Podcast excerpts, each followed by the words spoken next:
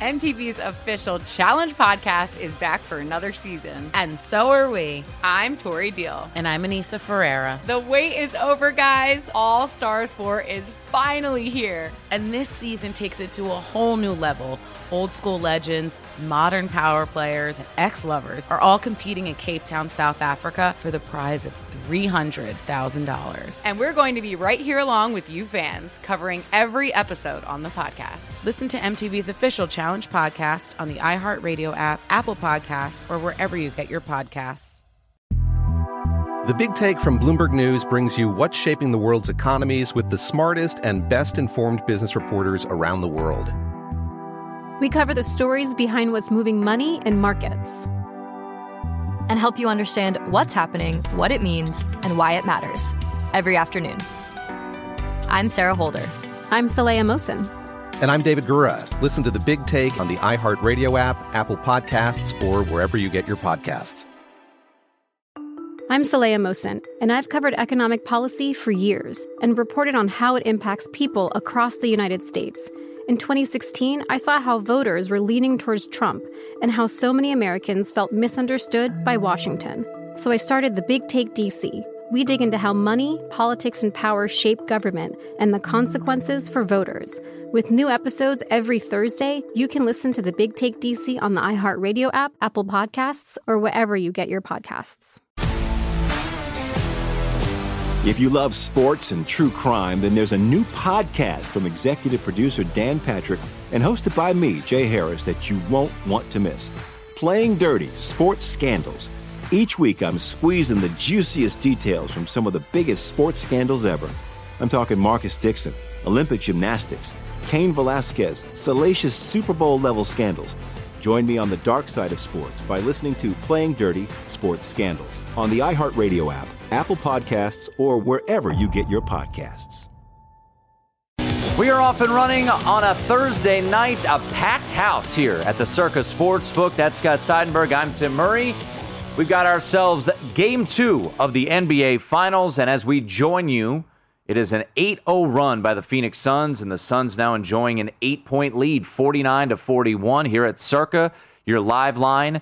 Suns minus six and a half, and as they flash it up on the uh, on the telecast there, Khris Middleton, he is such a a Jekyll and Hyde. I wouldn't call him mm-hmm. superstar, but you know, star, very good player.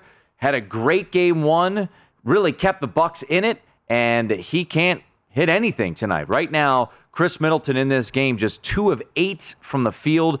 Uh, Jrue Holiday's struggles from the field continue, just three for twelve. And the story really in this game, Scott, has been the three point shooting from the Phoenix Suns. That in the first quarter kept them in it. They are 10 for 21 in this game from three, and uh, they have themselves a, a, nice seven point lead and trying to stretch it here uh, in this uh, second quarter. Yeah, and you expected them to be better from three point range in this game after Devin Booker was what one of eight, one of eight in game one, and Jae Crowder was 0 of five. So you really did expect them to be better here in game two, but they are shooting lights out right now, uh, almost 50% from three point range. And conversely, we expected the Bucks to, at least I did, expected the Bucks to have a drop off uh, considering how well they shot in game one compared to how poorly they've shot from three throughout this entire postseason. They are struggling right now from deep. Uh, four of 14 from beyond the arc here so far in game two. Yeah, and I thought the Bucks, if you watched that first quarter, I thought they dominated the game. Uh, they really did everything that they wanted to do. DeAndre Ayton was a non-factor, but the three-pointers kept the the Suns in that game, eight for fourteen. I should say in the quarter, mm-hmm. eight for fourteen from three. In that first quarter, the Bucks outscored the Suns twenty to nothing in the paint and had a three point lead at yeah. at the end of the first quarter. I mean, you know that was uh, I wouldn't say an indication, but the Suns were able to stay in it. And uh, they have just been terrific from three, and that's been the story here in this game. And you know, Giannis uh, looks himself to an extent, but there were multiple small breakdowns so far. We'll certainly get more into this, uh, but small breakdowns, Scott, in this game. You know, PJ Tucker not boxing out Devin Booker on a three point attempt. Booker gets the rebound, leads to another three pointer. It has been these small breakdowns by the Bucks that you just can't afford in a situation uh, like the Bucks are in right now, and it's a you know it's an eight point lead for for the Phoenix Suns as they continue just to bury threes all over the place. Are you impressed with the adjustments, at least that the Bucks have made I am. defensively, because they are, really are not switching on the pick and rolls. Ayton has done nothing here in this first half, and it's really it's the three point shooting that's keeping the Suns in this game. That's the only reason.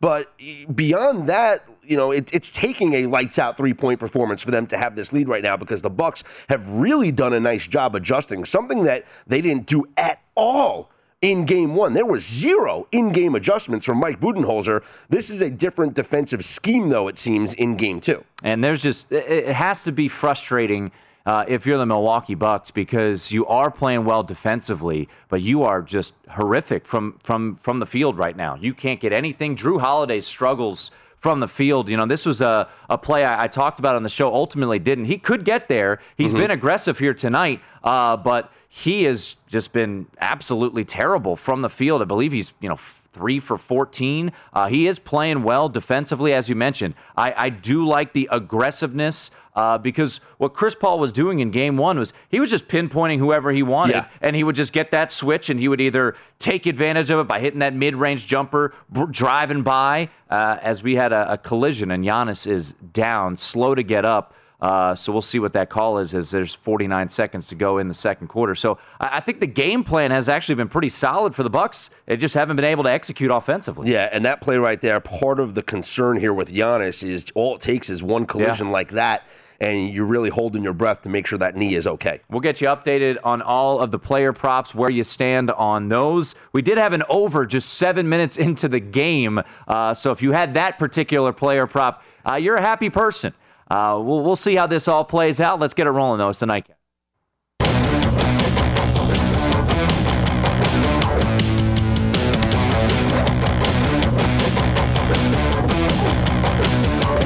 The nightcap here on VSIN. Tim Murray and Scott Seidenberg with you as uh, we are in the closing seconds of the first half, and the Phoenix Suns trying to increase their lead. Their ball movement has been uh, very impressive, and they've been able to uh, just.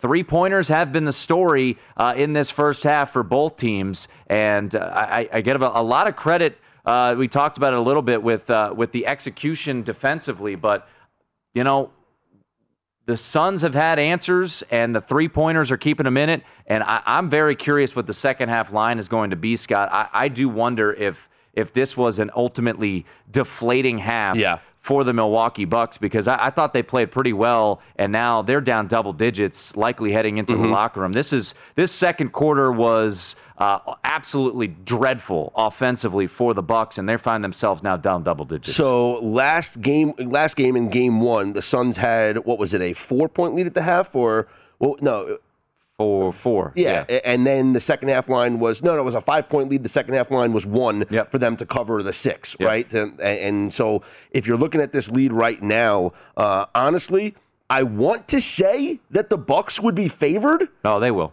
but I, I don't know if you can based on what you saw here in, in this second quarter. Bucks will definitely be a favorite. and I think probably a couple points. Um, you know, I- uh, it's going to based on what you saw here in this second quarter.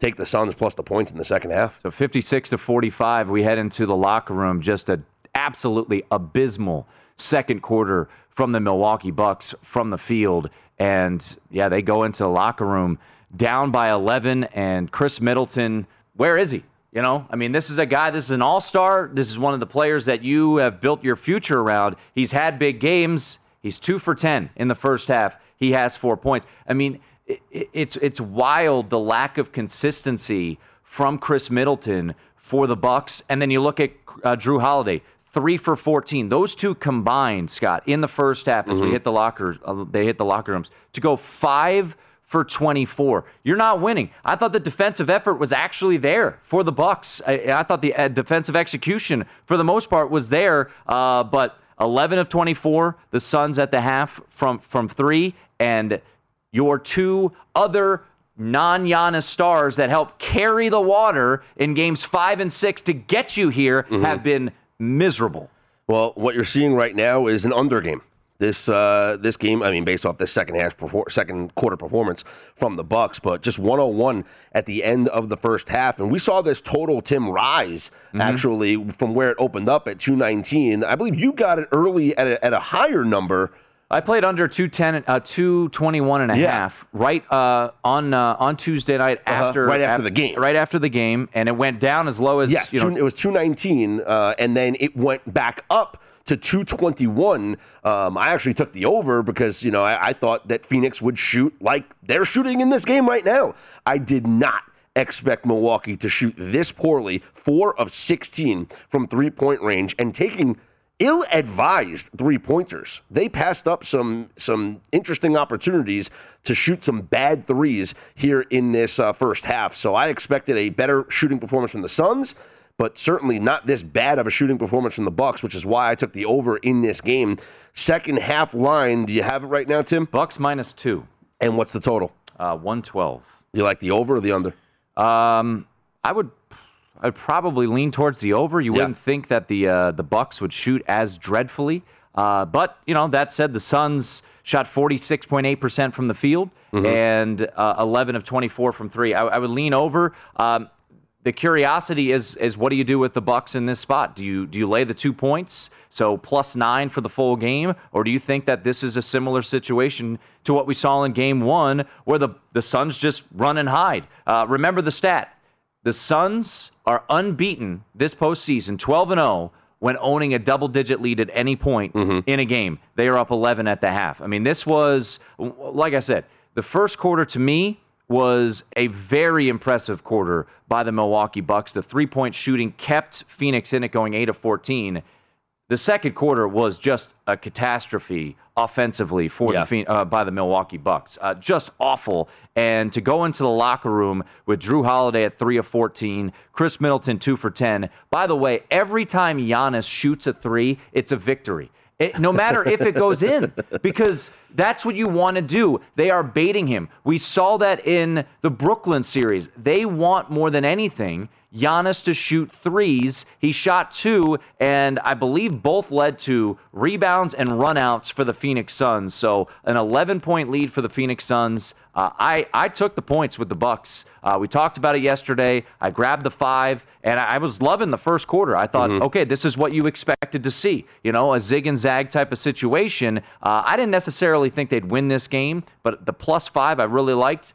And uh, this this that second quarter, I, yeah. It'd be very interesting to see, Scott, how they respond to this because uh, that was a take the wind out of your sails type mm-hmm. of quarter. Yeah, I went the other way with it. I've been on the Suns since before this series started, and I went with the Suns minus the four and a half. I went with the over as well, and that's not looking good, and probably going to take a miracle for that to hit. Uh, it's going to be highly, highly doubtful that that over 221 uh, does come into play here. But the reason why I love the Suns was because I expected them, like I keep mentioning, to shoot better from three point range than what they did in Game One. Uh, Devin Booker was one of eight, and I expected him to shoot much better better from three point range today. He is so far. And I think Monty Williams has outcoached uh, Mike Budenholzer so far in this series. I know it's only been one game, but he's outcoached him. And I thought that they would look at the adjustments that happened, uh, that would happen here in game one. And then Chris Paul, who Monty Williams just trusts to just do whatever you got to do on offense, would make an adjustment of his own. And we're seeing that. They're taking away the pick and roll, they're taking away Ayton inside, and the Suns are just lighting them up from three point range. So it looks like the Suns are, do, uh, uh, their offense, obviously, doing whatever they please here against this Bucks defense. Yeah, and this is uh, this is interesting to note. Uh, we, we talked about the title odds moving a little bit, um, obviously in the direction of the Phoenix Suns, but it, it wasn't as drastic as maybe you would have anticipated. Uh, as at DraftKings, it was minus 305 and plus 240 on the buyback for the Milwaukee Bucks. I believe it opened uh, after Game One. Uh, at minus 350. So there was some intrigue there on Milwaukee with the health of Giannis coming back. BetMGM actually does live title odds as the game goes on. Wild. And the Suns are now minus 400. Yeah. So with this first half now minus 400 and the Bucks to plus 310. So uh, that is where we stand. I mean, yeah, uh, the, you know, as we talked about this game yesterday on the show, it's so funny to go back and think about uh, how each person looks at it. And I thought, you know, we weren't disagreeing necessarily because you said there would be regression from three from the Bucks, which I agreed with, and that, that we've seen that four for twelve. But I also thought the defensive uh, mindset and the defensive changes would would happen, and that did happen. But the Bucks can't do anything offensively, and there were a couple plays during that. It was 41 all, and there were a couple plays, and I'm sure they'll point them out in the broadcast for those checking it out. Jrue Holiday. So prior to uh, this particular player I'm going to bring up, I mentioned Devin Booker shoots a three. PJ Tucker doesn't close him out. Long rebound goes to Devin Booker. He kicks to the corner, 3 pointer. Just can't happen. Next possession, they turn it over. A run out for the Suns. Jrue Holiday busts his butt back, has an incredible block. There's no one around except No. two Suns, and DeAndre Ayton throws down a dunk. So, I if you want to steal a game in Phoenix, what are you doing? And, I, and what are you doing? And and to add to that, Bryn Forbes, what, what- like, Yeah. stop. I don't know what you're doing. He, he gets the ball, he shoots a three, now a terrible three, and then he gets a lucky rebound kicked back out to him, and he made the next three. Congratulations. But he got no business shooting the shots that, that he shot there in, in the first half. And really up and down this Bucks rotation, you're not getting the smart shots. Okay? You mentioned it before. They want you to shoot the threes, right? Mm-hmm. They, they, Giannis, they want you to do it. Don't do it. You know, they should have done uh, and and I, I was screaming about this internally because we were on the air while we were watching that game one. But for the Bucks, go to the basket. And they did it in the first quarter. Go to the basket. That's what they have to do in this second half. They have to get back to this aggressive mentality of going to the basket. Go at Ayton, go at Crowder. Just go drive the basket. Stop shooting the threes, which they become so happy with. Go at the basket and see if you can chip away at this lead. If they pull this within four to five points at the end of the third quarter, they have a realistic shot at winning this game. Yeah, we'll see how they come out. Um, I, I thought the mentality, I thought the uh, the effort was absolutely there. I thought the game plan was there, uh, as you talked about. Defensively. Not- defensively, not very well. switching. Yep. Uh, Jrue Holiday was doing his thing. He did get two fouls. He went out for a little bit, ended up finishing up the half, but he is he has been awful uh, offensively tonight, three of 14. So once again, it's 56 to 45. Phoenix leading by 11 at the half. So uh, obviously, you covered the first half as uh, taking a look at that. It was Phoenix minus two, uh, two and a half here uh, at Circa with a total of 108 and a half. So the under comes home at 101, and that second half line is pretty much two across the board. Bucks minus two. So add that up to what the score is right now. If you want, if you like the Bucks, you're going to play it uh, at the at the uh, at plus nine. Actually, just ticked down a bit, so it's now Bucks just minus one and a half. So some some similar theories uh, to kind of the way you're thinking there, Scott. And then a total of minus one, or excuse me, a total of 112. So that would put the total at the game of 213. So trending towards the under full game of where it was pre-flop, closing uh, at 220 and a half, 221, depending on where you are. So two twelve. Uh, so what? Two twelve is the total live total, and the second half total. You said one twelve. 112. 112. Uh, I lean over in the second half. I'm looking at it right now. You can get 112, 112 and a half. 112 I'm actually juiced to the over. So I do like this second half to go over. Milwaukee can't shoot this poorly, and they got to take smarter shots. Mike Budenholzer has to be telling them in the locker room, just you got to be aggressive and attack the basket, take smarter shots, and then you know what? Get to the free throw line. He complained mm-hmm. at the end of game one with the free throw disparity. They are three of six from the free throw lines in this game so far. That's not nearly enough free throw attempts. Now, look, the Suns haven't gotten to the free throw been either. there it's been a relatively uh, clean game in terms of, of free throws. But you know how you get to the free throw line, Tim?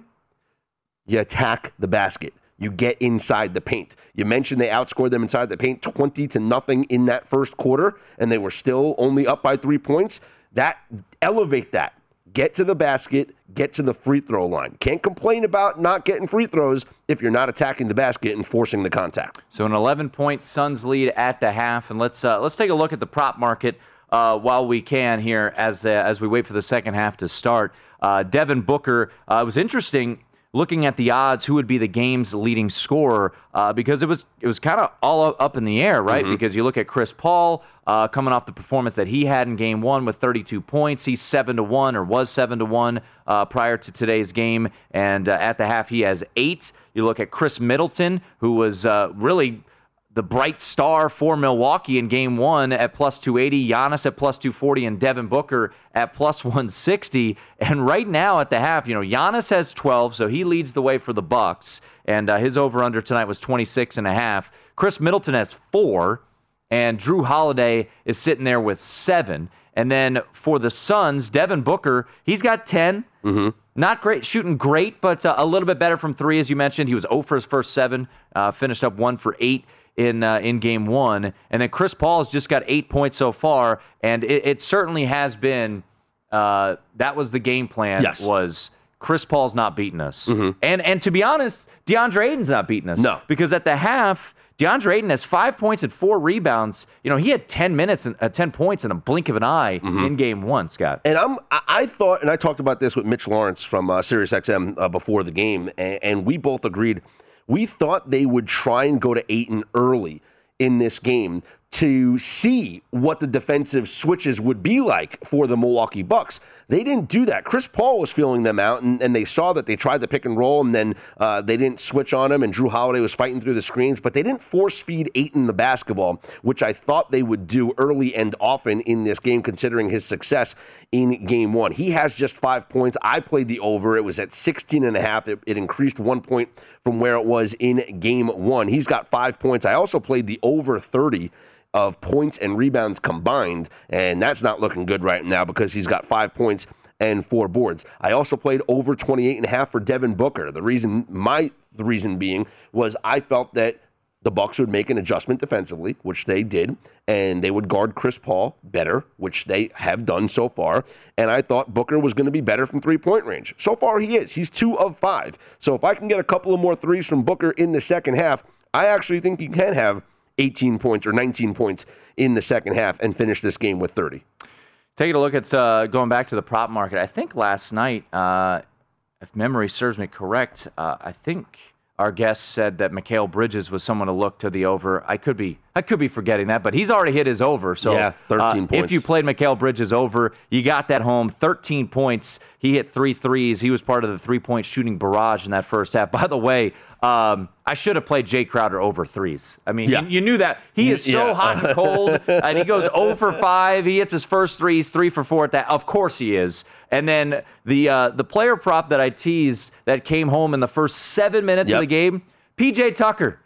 Four and a half was his over under tonight, Scott. He had seven points just like that, seven minutes into the game, he got those hustle points that uh, that only PJ Tucker can grab. He's already got five rebounds to, or four rebounds, excuse me. So he's almost there on his rebounds as well. So 56 to 45 is where we stand at the half. Text I got before the game from uh, our buddy James Alberino, spread investor. Cam Johnson over seven and a half was the prop line. He had six points All so right. far. Good start this game. There. 56 to 45, a two point spread for the second half. The uh, two point spread in favor of the Bucks. We'll see. We'll see if the uh, Bucks can answer the t- uh, the bell here because that second quarter was one to uh, crumple up and throw away. That's Scott Seidenberg. I'm Tim Murray. We're just up and running and is the nightcap here on VSiN. If you love sports and true crime, then there's a new podcast from executive producer Dan Patrick and hosted by me, Jay Harris, that you won't want to miss. Playing Dirty Sports Scandals. Each week, I'm squeezing the juiciest details from some of the biggest sports scandals ever. I'm talking Marcus Dixon, Olympic gymnastics, Cain Velasquez, salacious Super Bowl level scandals. Join me on the dark side of sports by listening to Playing Dirty Sports Scandals on the iHeartRadio app, Apple Podcasts, or wherever you get your podcasts. The Big Take from Bloomberg News brings you what's shaping the world's economies with the smartest and best informed business reporters around the world. Western nations like the US and Europe. Mexico will likely have its first female president. And then you have China. And help you understand what's happening, what it means, and why it matters. He'll get his yo yos to Europe in time. But the longer this drags on, the more worry he's getting. They knew that they needed to do this as fast as they possibly could to get a drug on the market as fast as they could. I'm David Gura. I'm Sarah Holder. I'm Saleha Mohsin. We cover the stories behind what's moving money and markets. Basically, everyone was expecting, if not a calamity, certainly a recession. But the problem is that that paperwork, as our reporting showed, is fake. someone who's covering the market, I'm often very worried about an imminent collapse. So I'm thinking about it quite often. Listen to the big take on the iHeartRadio app, Apple Podcasts, or wherever you get your podcasts. I'm Saleha Mohsin, and I've covered economic policy for years and reported on how it impacts people across the United States. In 2016, I saw how voters were leaning towards Trump and how so many Americans felt misunderstood by Washington. So I started the Big Take DC. We dig into how money, politics, and power shape government and the consequences for voters. It's an election year, so there's a lot of focus on the voters that TikTok is reaching. The initial reaction is like, oh, things are looking so resilient. I don't want to be too pessimistic, but I just don't see the political will down in Washington right now to, to change their tune. I think the American electorate has been signaling that it expects a rematch of the 2020 election. These are unprecedented times. With new episodes every Thursday, you can listen to the Big Take DC on the iHeartRadio app, Apple Podcasts, or wherever you get your podcasts. The Nikki Glazer Podcast. Her roast of Tom Brady stole the show. Now she's talking about it on the latest episode of the Nikki Glazer Podcast. I said, Tell Tom Brady that I'm the Tom Brady of roasting. Lots of people roasted the GOAT, but only Nikki is still being talked about. Every time I refresh my DMs, it's 14 blue check marks of people I didn't even know who knew me are writing like paragraphs to me. Hear that in all episodes of the Nikki Glazer Podcast on America's number one podcast network, iHeart. Open your free iHeart app and search the Nikki Glazer Podcast to start listening.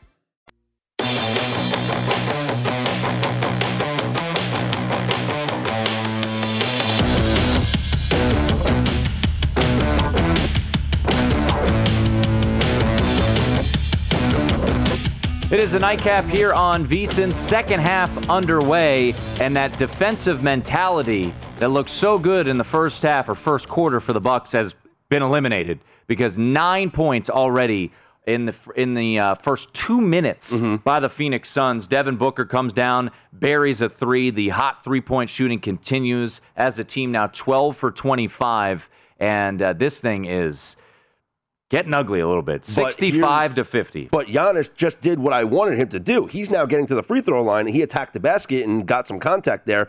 That's how they're going to have to come back at this game. Get some points at the free throw line. Get the Suns in the bonus. Get some guys off the court into foul trouble. They need to force the action here. They can't settle for bad three pointers. They can't get into a three point shootout here with the Suns because they will lose. They need to slow the game down. They need to attack the basket and get to the free throw line. Yeah. So I, I mean, I, I said it uh, on the air. I and did. they need to make their free throws. I Yeah. mean, you know. I, I played the uh, I played the Suns in the series. Uh, I just thought tonight was uh, was a spot for them to bounce back, for them to play well. They played well in the first quarter, uh, but the Suns are a better team, and yeah, we'll see what happens. And you know, we still have 22 minutes left in this game, but uh, the Suns are hitting their shots, and they came out. Uh, executing right out of the gate. Total of 112 in the second half. They lead fo- by 14 right now with uh, with 10 minutes to go. Uh, it is uh, it has been a impressive performance here tonight uh, by the Phoenix Suns, weathering uh, a good defensive effort in the first quarter, and now they're just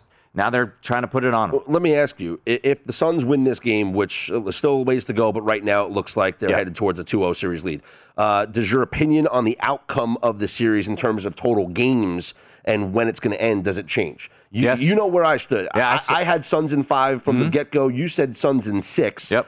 Does your opinion now change if you after you're seeing them not so much going up 2-0, but the way in which they could go up 2-0 here? Yeah, I, I, you try not to be a prisoner of the moment, but it, it's hard not to. Uh, if this game continues to play out the way that it that it has, it is hard not to uh, to believe it's Suns and five or maybe in a potential sweep. I think you know Milwaukee plays so well at home, and you know even when uh, Brooklyn was full strength, they were able to win Game Three, uh, even though it was ugly, and they, they held on for dear life as Kevin Durant missed a, a three pointer at the buzzer to, to Almost won overtime. that game at the end of regulation with the his foot was on the line. Oh, the game seven, yeah. that- but um, yeah, so this is uh, yeah. We'll, we'll see how this game plays out. Um, I won't I won't throw away my ticket just yet on the plus five, but man, it, it feels like you know the Suns are, are the right side, and, and and you know we mentioned this last night, right? I mean, there was a discrepancy at the free throw line uh, in numbers. The, the Suns shot ten more than the Bucks, which I always,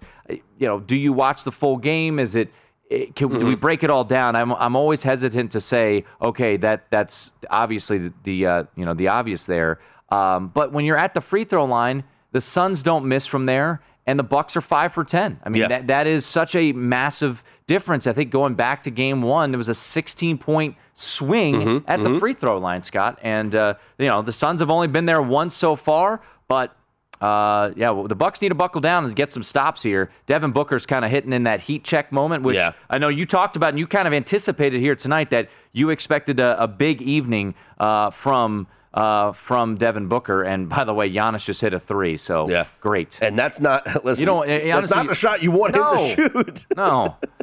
Uh, Yeah. So we will uh, we'll see. I mean, you know, Giannis, it, Khris Middleton. It, it is it is so crazy to just look at you know Khris Middleton and the highs and the lows you get from Khris Middleton. I I joking. Who, who did I? Who, um, uh, forget who it was. Who, who just ended up being oh Reggie Jackson in the Clippers uh, Sun series. He was consistent. You know, he's like 22 every single game, Scott. And when you look at the the log for Khris Middleton, let's just go to the Atlanta series 15, 15, 38, 16, 26, 32, 29 in game one. He's got four points right now. Yeah. So eh, the, the, the consistency there for a very, very good player, an all star, is just not there, and they need it to be there if they if they want to have a chance to win this series or come back tonight. He could have a great second half. We've seen him have big you know big quarters and uh, in this ser- in this uh, postseason, but yeah, they need more from they need more from Khris Middleton for sure. Yep. Uh, taking a look at the props and where we stand right now, Devin Booker's got 15 points. Uh, can he get me to that over 28 and a half? He might. He's getting uh, he's getting a little toasty, getting a little warm. Giannis has just made two free throws. Wow. Mm-hmm. It's almost it's almost every time he goes to the line, Scott.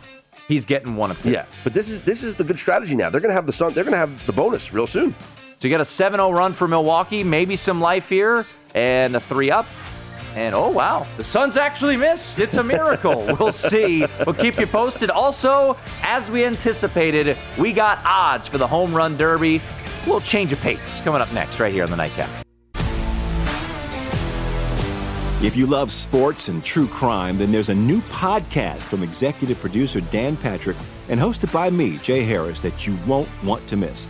Playing Dirty Sports Scandals.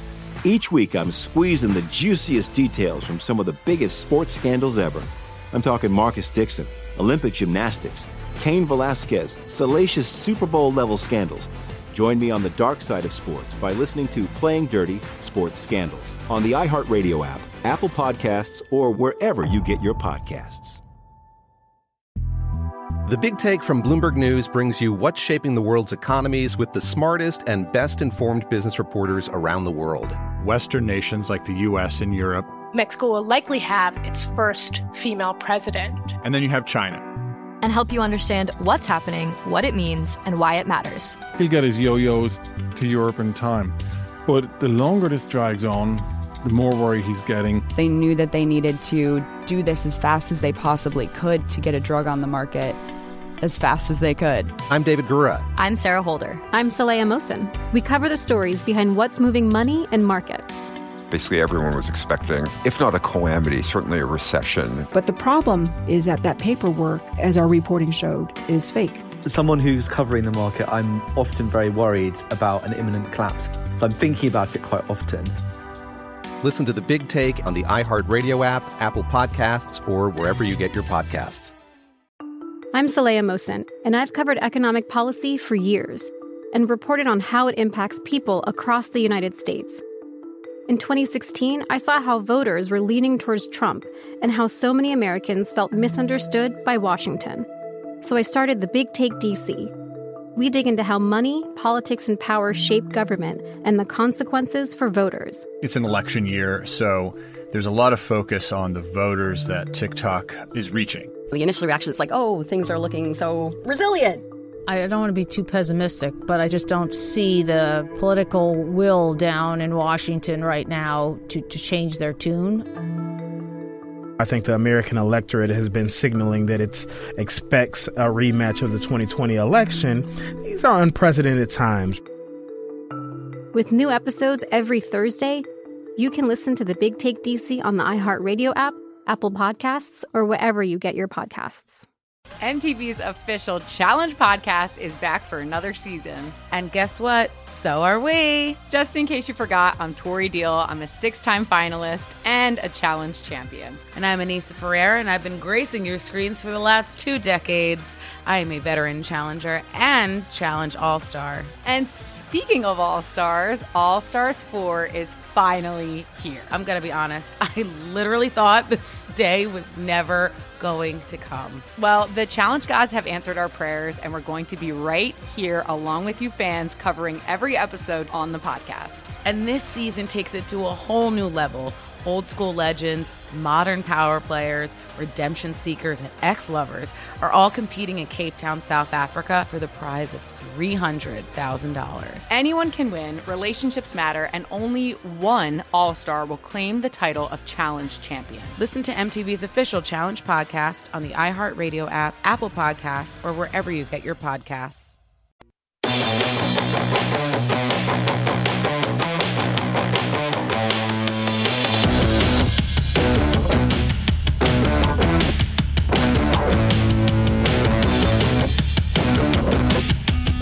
Is your betting headquarters for UFC 264. We're bringing you in depth analysis of the McGregor Poirier main event, plus key bouts on the undercard from our full team of experts, including Lou Finocchiaro, Reed Kuhn, who will join the program uh, in uh, less than 10 minutes, and uh, Jordan Sherwood as well. Sign up for your free VSiN newsletter to receive our digital guide and tune in Saturday at noon for First Strike, our live preview show with Dave Ross with updates from all of our fight experts. Get everything you need for betting UFC 264. Sign up now for your free UFC 264 betting guide. Head over to vsin.com backslash free. It is the nightcap here on VSiN. Tim Murray, Scott Seidenberg with you, and it is now 70 to 63, so a little bit of life Okay. from the Bucks. Okay. Uh, see if we can get inside that number. I know you uh, you got the Suns, so you're you're humoring me a little bit, uh, but I, I do. Uh, but you know what? The interesting thing is the pace right there. How about this? You thought your total was dead. Yeah. Your live total right now back to 221 and a half.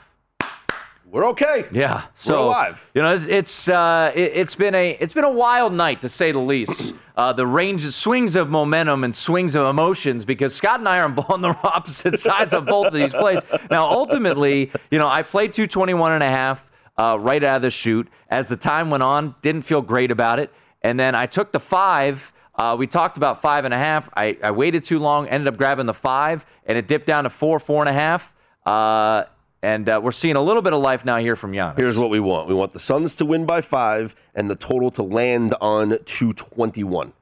So you'll hit your under, I'll hit my over. and we'll push on the others. And I'll no, I got four and a half. So Oh, I'll okay. win and then you can get the, the, the Bucks plus the five. So that's we're all happy if that happens. We will uh, very communal here. We'll see if we can get there. So 70 to 63. Um, yeah, uh, Jim Root, friend of the program, he said, "What if Giannis's teammates helped him?" Uh, you know, it's uh, it's a, it's a novel concept considering Khris Middleton hasn't attempted a shot here in the second half. He remains with just four points.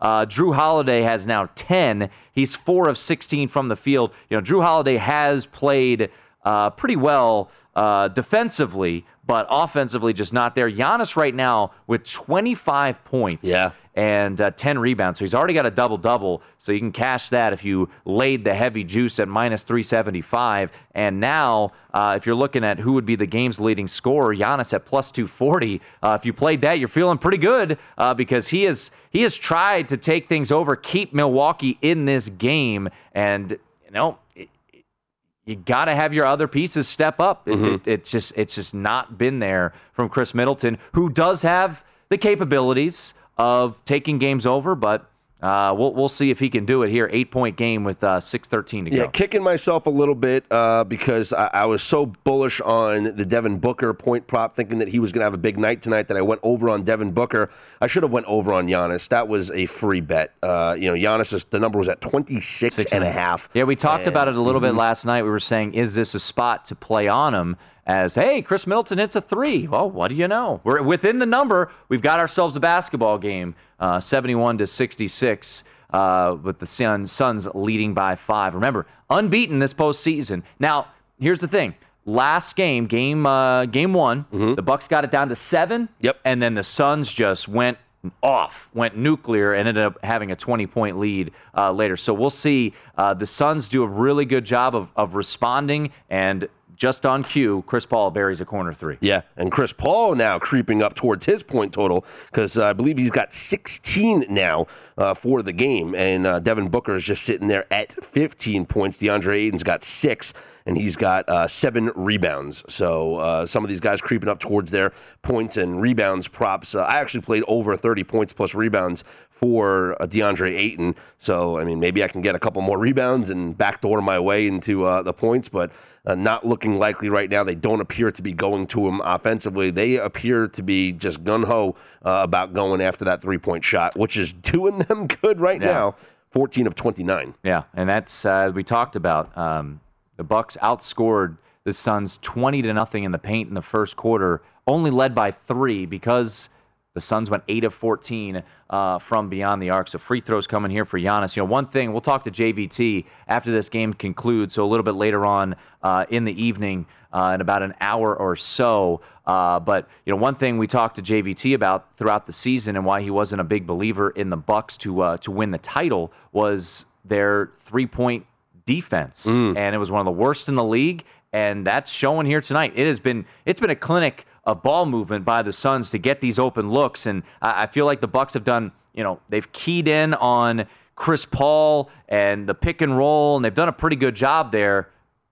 But they've led to a lot of open threes, and that's why you see the Phoenix Suns. Uh, they're 14 of 29 uh, from the free throw line, or from three. Uh, I- I'm still surprised to see the way Giannis is playing, and he just missed two free throws, so he's still stuck at the 25 points. But he, he has he's hit the he's hit the deck a bunch tonight. Uh, he's been grabbing the knee a bunch tonight. And, and when I looked at him in game one versus what I expected to see in game two, the the thought process was you know coming back from that injury, which I thought he was done as soon as I saw the hyperextension, but you can go off of adrenaline for a game one of the NBA Finals. But and after that game, though, the wear and tear of playing that game, having the one day of rest, I was curious to see how his body and how his knee would respond after playing so many minutes in game one. So far, he's looked good here in game two, but he has been grabbing at it. He's hit the deck, as I mentioned, a couple of times, and uh, struggling from the free throw line, which uh, is expected from him. So I think it's something to monitor moving forward, seeing how he handles this. And I, I would not be surprised, Tim, if we find out that there is significant damage to that knee after this finals is over. Yeah, hopefully not. Uh, Mhm. Certainly, hopefully that is not the case. Uh, but it is a seven-point lead right now. As I mean, that's just a horrendous shot. I mean, Khris Middleton is. That is, I mean, it's just a, it's an awful game. It Yeah, really is.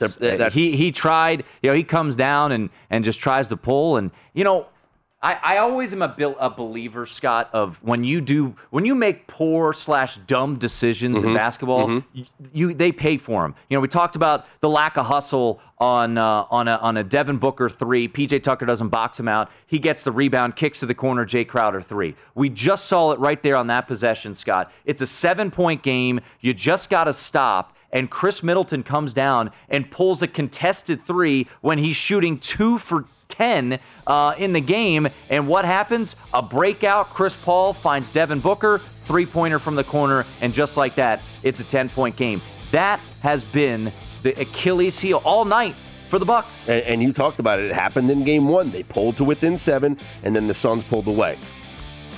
10 point lead right now for the Phoenix Suns, 79 to 69 with four minutes to go in the third quarter. We'll turn our attention to a monster event here in town at UFC 264. Talk about that next, right here on the Nightcap.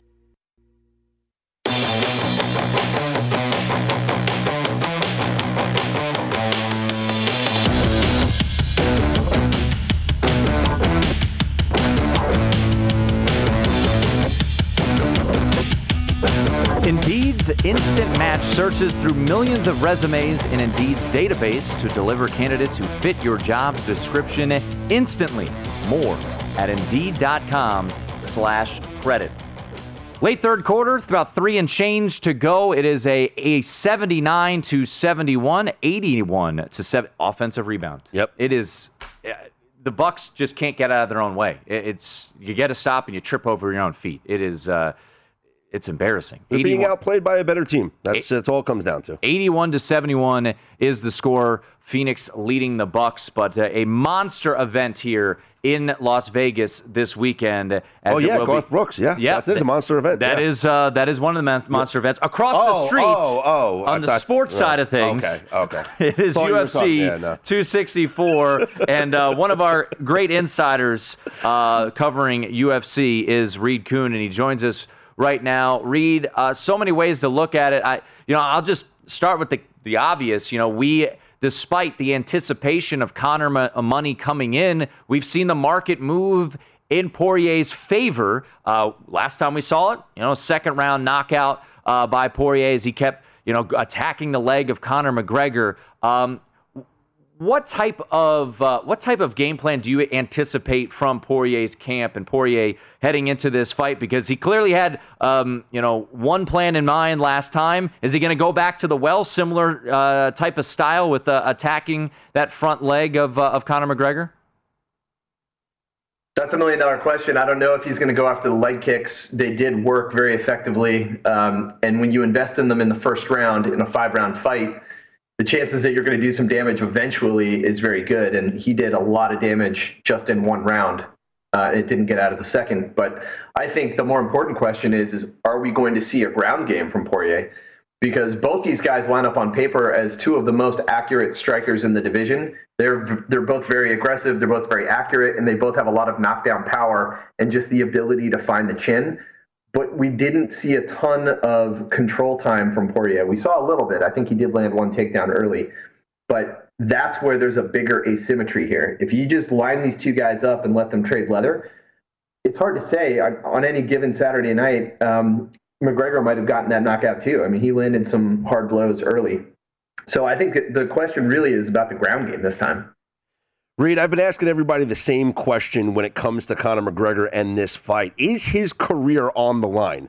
Should he lose this fight, first time losing back to back in his career, and, and given his age and where he's at with his businesses, his family, and just the results you've seen in the octagon, could it be a career ender for him losing? And if he wins, you know, where what does that mean for him? So I guess the big question is his career on the line Saturday night? His fight career is uh, probably. I think if he does lose, there's not a whole lot to come back for. Um, this is not a game where you can gracefully grow old and less motivated. And lack of motivation might have been behind the first loss. He just isn't going to train the the way he might have when he was much hungrier and younger and didn't have everything he has now. I think with all the money, he's effectively the richest guy in MMA as a fighter. And it takes a lot of a motivation to get in the cage every day and put in that grind. So I do think if he has back to back losses, there's not a lot of reason to come back. Uh, it would just have to be purely personal. And I just don't see it being that fun for someone to go through this process and weight cutting and all that. But obviously, he will make a splash somewhere else. Um, not fighting in the cage, I think. Uh, I think he stays involved in the sport. Maybe he becomes the godfather of all of Irish MMA for decades to come.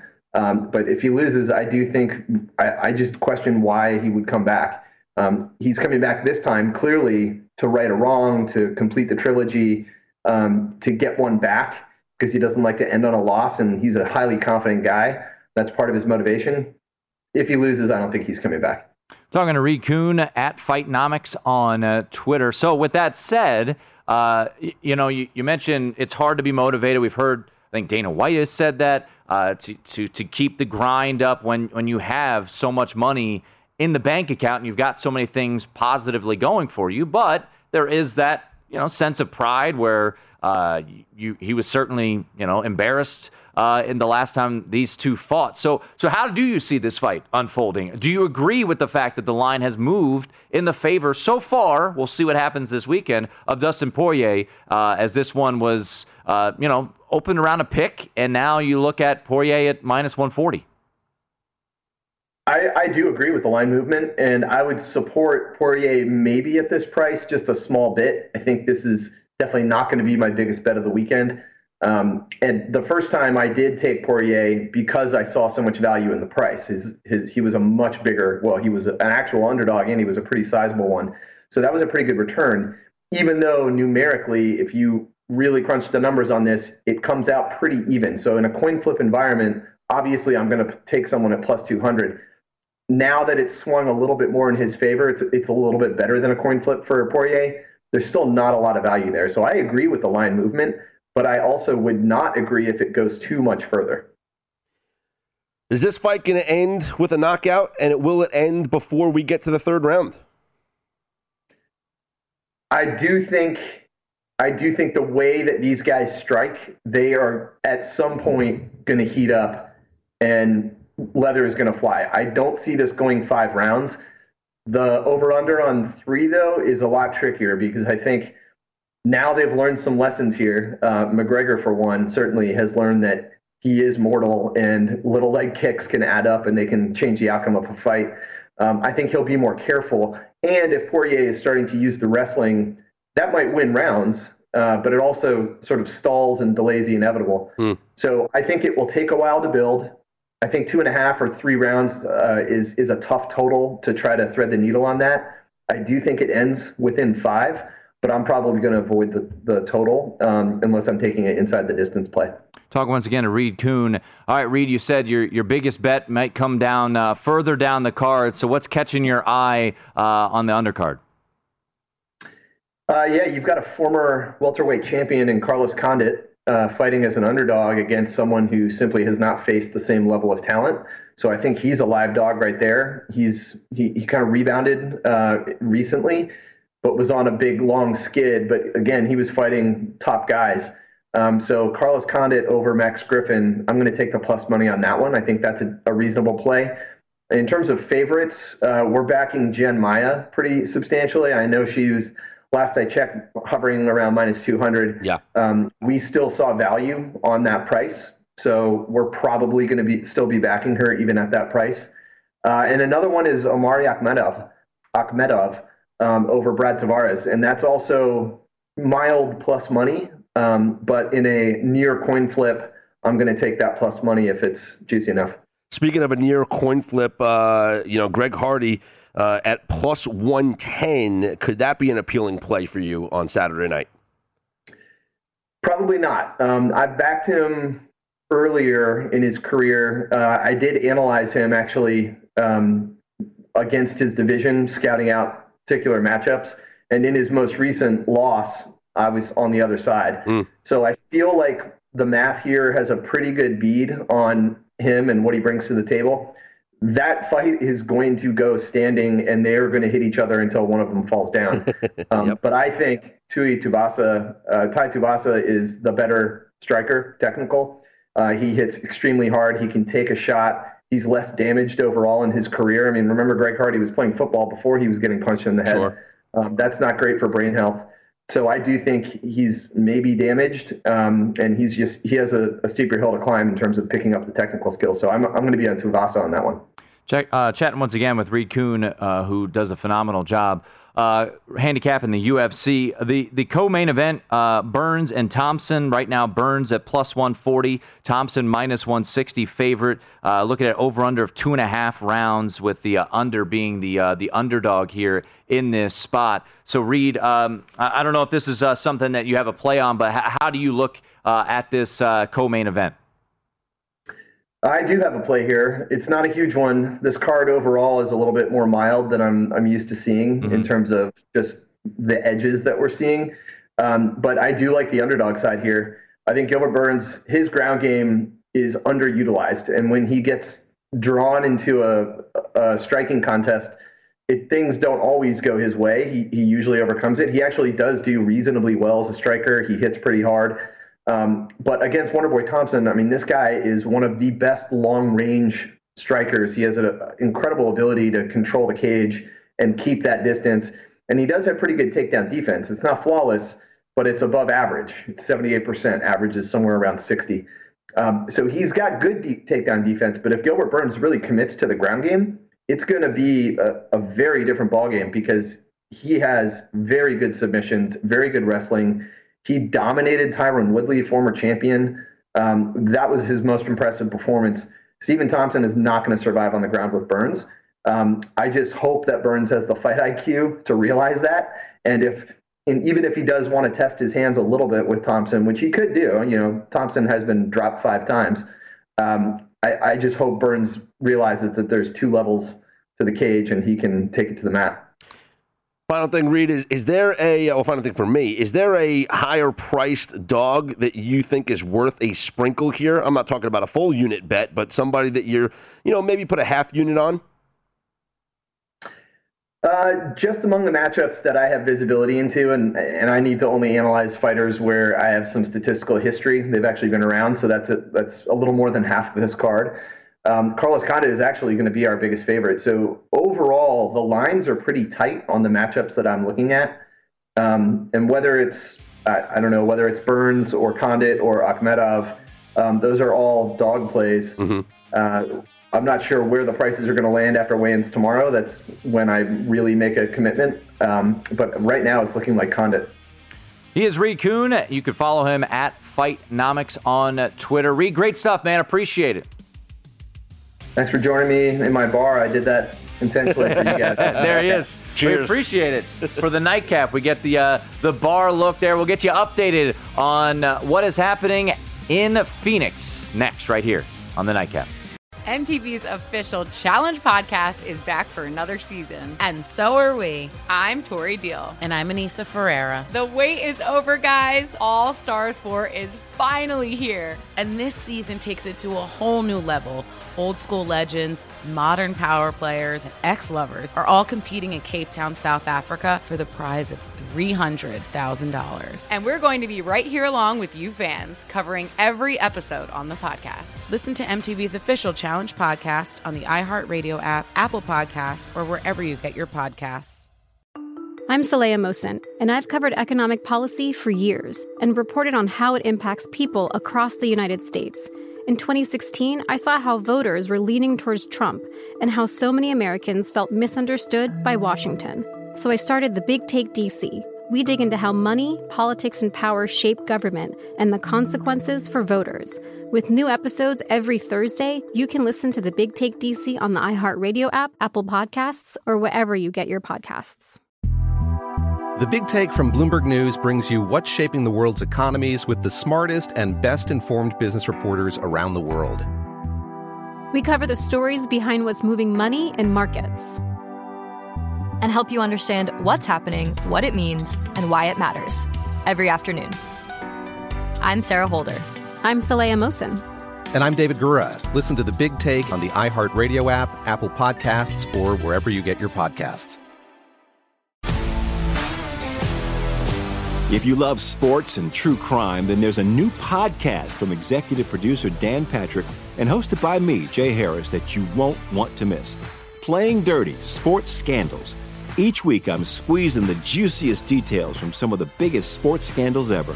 I'm talking Marcus Dixon, Olympic gymnastics, Cain Velasquez, salacious Super Bowl level scandals. Join me on the dark side of sports by listening to Playing Dirty Sports Scandals on the iHeartRadio app Apple Podcasts, or wherever you get your podcasts.